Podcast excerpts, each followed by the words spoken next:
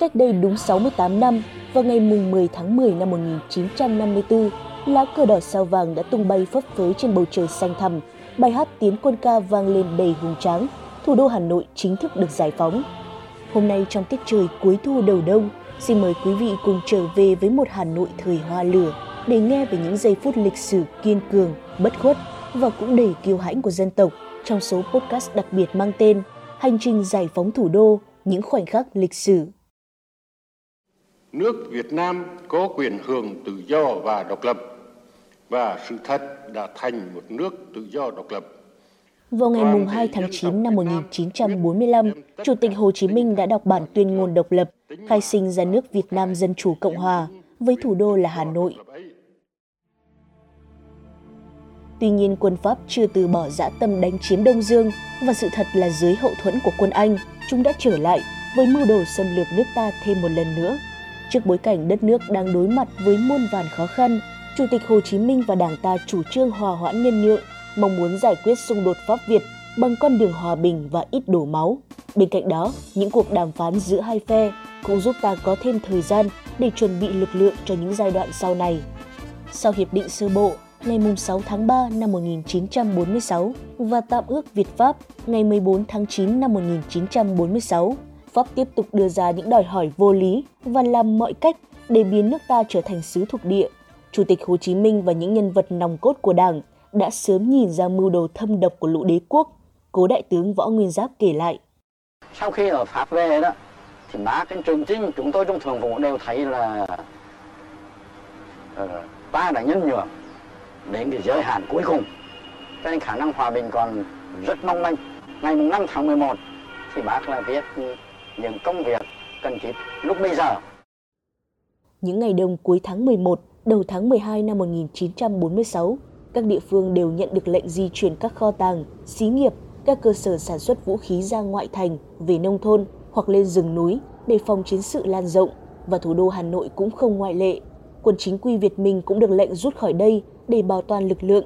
Lực lượng tự vệ chiến đấu, công an sung phong và vệ quốc đoàn thì ở lại, phối hợp với nhân dân Hà Nội tổ chức đánh trả và kìm chân quân Pháp.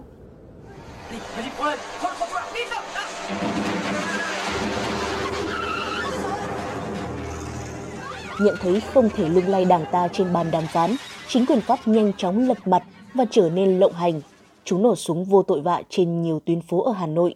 Quân và dân thủ đô dù rất căm phẫn thì nhưng vẫn đề cao cảnh giác và tuân thủ kỷ luật, không bắn trả trước khi có lệnh kháng chiến từ chính phủ.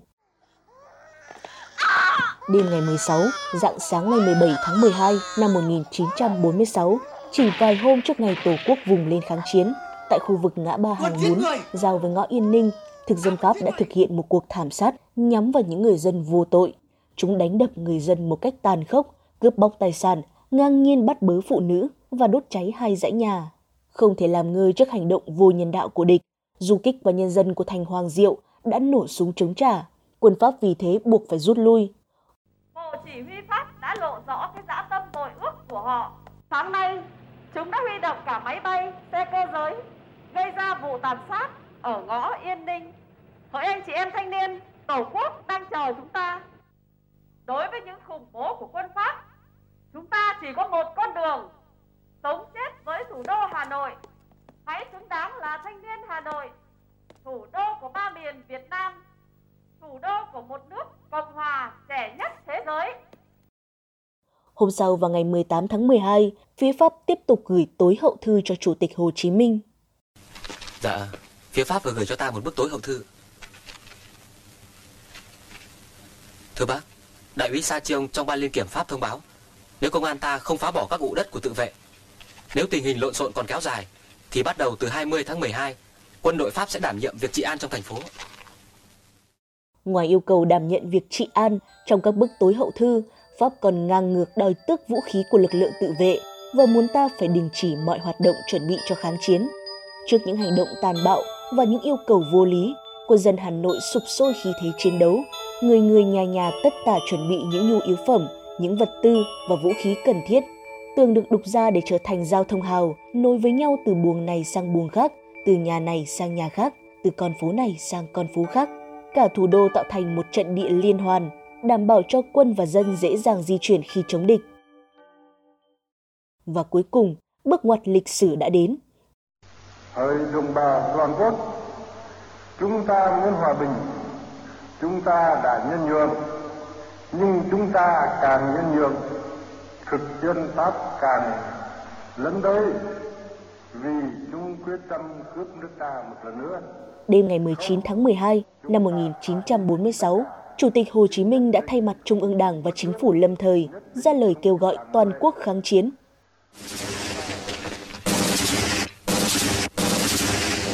Hưởng ứng lời kêu gọi của Bác, nhân dân Hà Nội đã đồng loạt đứng lên chống giặc, giành thế chủ động trong cuộc kháng chiến. Sau hai tháng kiên cường kìm chân giặc Pháp, quân ta rơi vào tình thế hết sức khó khăn. Mỗi chiến sĩ lúc bấy giờ chỉ được cấp khoảng 20 viên đạn, lương thực ăn rẻ sẻn chỉ còn độ khoảng 5 ngày. Và nếu ở ngoài không tiếp tế vào được mà địch lại tiếp tục tấn công thì thực là vô cùng nguy nan.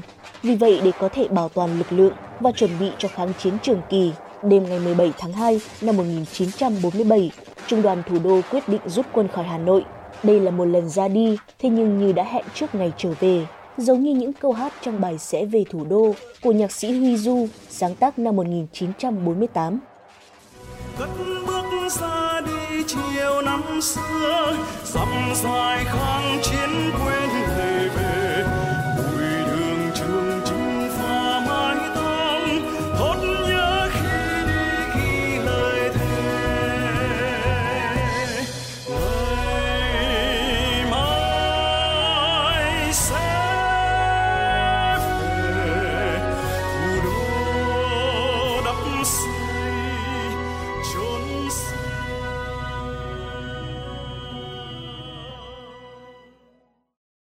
giành được Hà Nội trong thời gian ngắn, chính quyền thực dân cho rằng quá trình tái xâm lược Việt Nam của chúng sẽ diễn ra tương đối dễ dàng, thì nhưng chúng đã lầm. Trong suốt những năm tháng sau đó, quân và dân ta không ngừng mở rộng và xây dựng hệ thống chiến khu Việt Bắc ngày càng vững mạnh. Nơi này địa hình rừng núi hiểm trở với nhiều điểm thuận lợi trong chiến đấu đã trở thành căn cứ cách mạng của cả nước. Trong những năm tháng trường kỳ kháng chiến, với sức chiến đấu ngoan cường và tinh thần gan không lúng, trí không mòn, mưa dầm, cơm vắt, quân và dân ta đã giành được nhiều thắng lợi quan trọng như chiến dịch Việt Bắc năm 1947, chiến dịch biên giới năm 1950 và đỉnh cao nhất là chiến dịch Điện Biên Phủ lừng lẫy Nam Châu, chấn động địa cầu năm 1954. Sau thất bại này, Pháp đã buộc phải ngồi vào bàn đàm phán Hiệp định Geneva, chấm dứt chiến tranh và công nhận độc lập tự do của ba nước Đông Dương. Những câu hát trong bài Tiến về Hà Nội của nhạc sĩ Văn Cao như lời tiên tri cho ngày giải phóng thủ đô, khi nó miêu tả chính xác bầu không khí của Hà Nội những ngày này.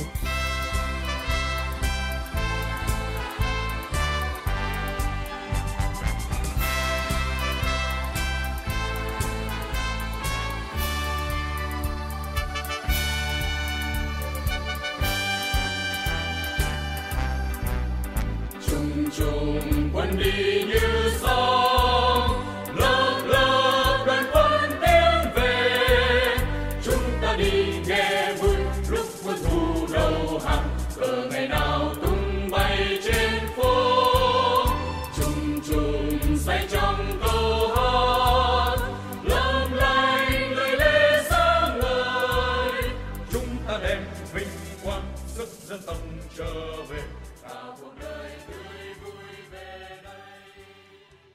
Theo nghị quyết ngày 17 tháng 9 năm 1954 của Hội đồng Chính phủ, Ủy ban Quân chính thành phố Hà Nội được thành lập do Thiếu tướng Vương Thừa Vũ, Tư lệnh Sư đoàn Quân Tiên Phong làm chủ tịch và bác sĩ Trần Duy Hưng làm phó chủ tịch.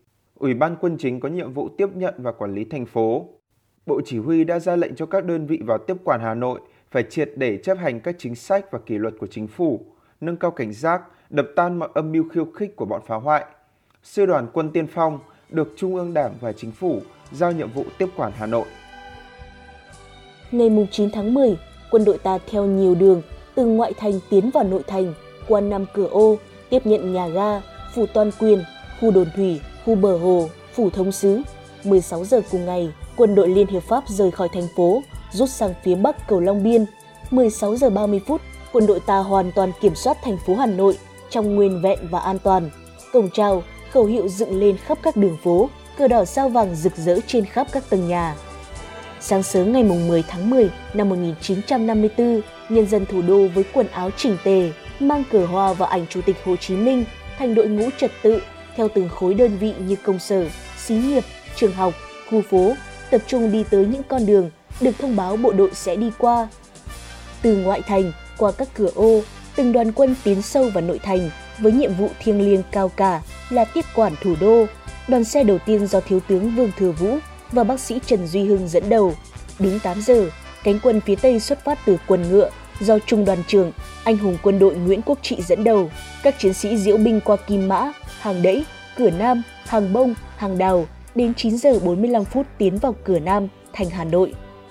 8 giờ 45 phút, cánh quân phía Nam thuộc hai trung đoàn 88 và 36 xuất phát từ Việt Nam học xá, tiến quân qua Bạch Mai, phố Huế, vòng quanh Hồ Gươm rồi vòng lại đóng ở khu vực đồn thủy. Đến 9 giờ 30 phút, đoàn cơ giới và pháo binh xuất phát từ Bạch Mai qua phố Huế, vào 10 giờ 15 phút đến bờ hồ, qua hàng đào, hàng ngang, chợ Đồng Xuân, rẽ sang đường cửa Bắc tiến vào thủ đô. Nhân dân hò reo phất cờ, cả Hà Nội đều hân hoan, phấn khởi, chào đón đoàn quân giải phóng. Hà Nội ngập tràn những lời ca tiếng hát, chào đón đoàn quân chiến thắng trở về. Đúng 15 giờ, ngày 10 tháng 10 năm 1954, hàng trăm hàng ngàn quân dân Hà Nội đứng nghiêm trang dự lễ chào cờ do Ủy ban Quân chính tổ chức tại sân vận động cột cờ. Lần đầu tiên lá cờ Tổ quốc tung bay trên đỉnh cột cờ Hà Nội, hòa bình và độc lập đã về lại với thủ đô anh hùng. Tại quảng trường Ba Đình, Đại tướng Võ Nguyên Giáp thay mặt chính phủ lâm thời đọc bản nhật lệnh nhân ngày Hà Nội sạch bóng quân thù